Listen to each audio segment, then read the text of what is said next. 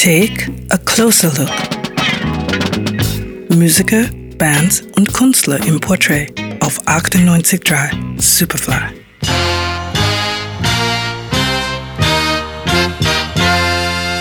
Wenn man Soul, Jazz oder Funk so liebt wie wir und dann gerne die Anfänge verehrt, dann muss man zu oft das Ableben großer Namen bedauern.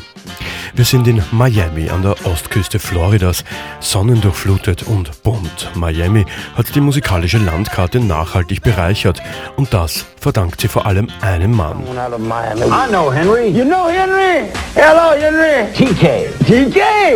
Oh, I love you. I love you. Henry, great guy. One of the finest people in the world. The other guy still with him? Henry Stone hat seit den frühen 50ern die Fäden der Musikindustrie in Miami fest in der Hand gehabt. Mit Blues und Gospel und später mit Rhythm and Blues leitet er auf den Labels Rockin', Glory und Date eine der beeindruckendsten Karrieren in der Musikbranche ein. Henry Stone hat von da an Geschichte geschrieben und war verantwortlich für über 100 Millionen Plattenverkäufen. Jetzt ist er im Alter von 93 Jahren gestorben. A woman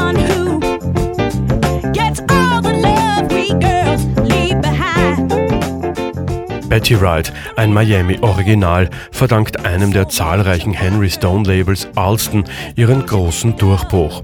Alston Records, das Henry Stone zusammen mit Steve Alaimo gegründet hat, mausert sich zum Vorzeigelabel Funk-beeinflusster Soulmusik.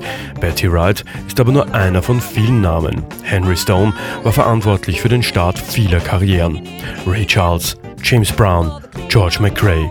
Sollen es noch mehr Namen sein? Dann kommen wir zum wohl wichtigsten Label von Henry Stone, TK Records.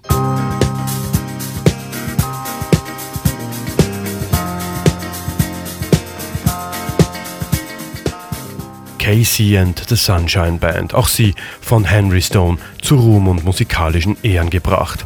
TK Records hat den Miami Soul zur Disco geführt und wurde damit zu einem der erfolgreichsten unabhängigen Label der Musikgeschichte. Und Henry Stone, der wurde zumindest musikalisch unsterblich.